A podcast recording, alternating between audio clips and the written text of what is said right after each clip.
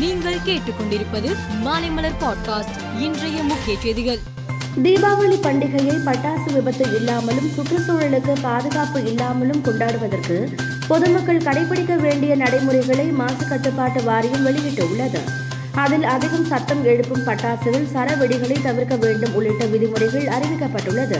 தமிழகத்திற்கு புதிதாக ஆயிரத்து எழுநூற்று எழுபத்தோரு அரசு பேருந்துகளை வாங்க போக்குவரத்து துறை முடிவு செய்து அதற்கான ஒப்பந்த புள்ளியை வெளியிட்டுள்ளது.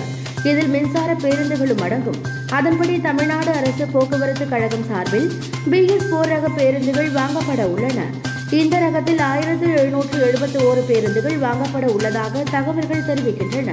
தொடர்ந்து நான்காவது ஆண்டாக இந்தியர்களின் சுவிஸ் வங்கி கணக்கு விவரங்களை இந்தியாவிடம் சுவிட்சர்லாந்து ஒப்படைத்துள்ளது. கடந்த மாத இறுதியில் இந்த விவரங்கள் வந்து சேர்ந்ததாக மத்திய அரசு வட்டாரங்கள் நேற்று தெரிவித்தன. இந்த நான்காவது தொகுப்பில் நூற்றுக்கும் மேற்பட்ட தனிநபர்கள் நிறுவனங்கள் ஆகியோரின் வங்கிக் கணக்கு விவரங்கள் இடம்பெற்றுள்ளன. குஜராத் மாநிலத்தில் பல்வேறு நிகழ்ச்சிகளில் பங்கேற்று வரும் பிரதமர் மோடி அகமதாபாத் நகரில் நேற்று நடைபெற்ற கல்வி வளாக திட்டத்தினை தொடங்கி வைத்தார். அப்போது அவர் பேசுகையில் தனது நீண்ட ஆட்சி காலத்தில் இந்த பகுதியை சார்ந்த மக்கள் தங்களது சுய லாபத்திற்காக ஒருமுறை கூட அவரை சந்தித்தது கிடையாது. அவர்களுக்கு மனதார மரியாதை செலுத்துகிறேன் என்று குறிப்பிட்டார்.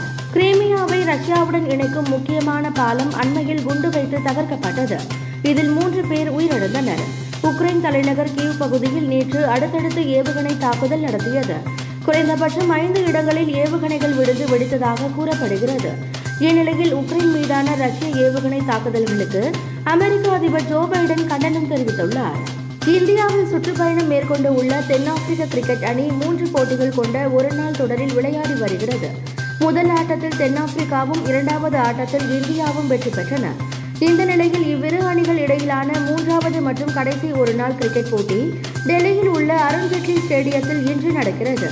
மேலும் செய்திகளுக்கு பாட்காஸ்டை பாருங்கள்.